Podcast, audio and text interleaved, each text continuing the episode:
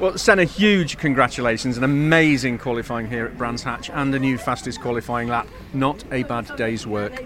Yeah, it's good. You know, the lap was very good. Uh, strung it together. My first set of tyres was was was okay. I thought my lap was pretty good, um, and they said I was down in P7, so I was a little bit baffled then. But uh, my data engineer had a look at the data um, and kind of put me right. Told me where you know a couple of other places to gain gain some time. Went out and did that and, and did the job. So just happy for the team, BTC Racing, getting a, a one-two in qualifying. Yeah, um, watching on the TV, both you and Josh, both in your Hondas, looked very balanced around the uh, the back part of the circuit. I didn't feel it. She was it was a bit leery, um, but you know we, the, I got the the car was very manageable, and you know although it wasn't plain sailing in there, you know it was it was hard work. It was it, we were still able to manage to deliver the lap, and you know I felt like we could do that lap after lap. So very happy with the car, and uh, just got to do the job tomorrow now. So, what was going through your mind when it flashed up on your dashboard or on the, the, the steering wheel that you'd got pole? Uh, I thought, I hope that isn't track limits. That's what I thought. Um, yeah, I was just.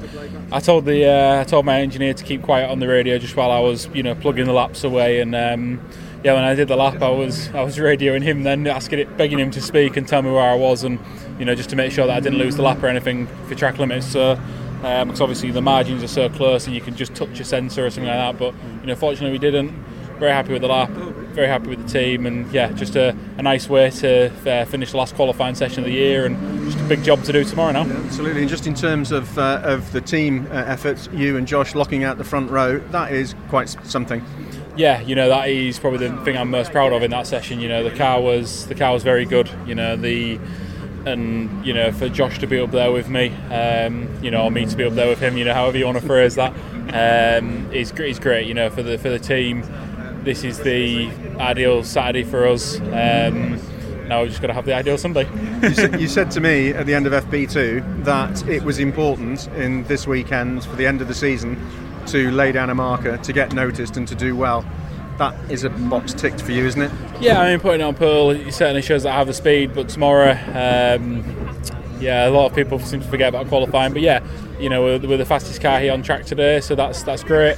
Um, but you know, the race a different situation, and I'm trying to go out, like I said to you the other day, and you know, get get a win, if not wins, um, plural, whether that be one, two, three. You know, that's. Um, you know, all or all of them. So you know, it's um, you know we've just got to keep doing what we're doing, um, set the car up for the race how we, we usually do, um, and just make sure that we're, that we're fighting at the front. Yeah, really great job, Senna. Well done. Cheers, thank you very much.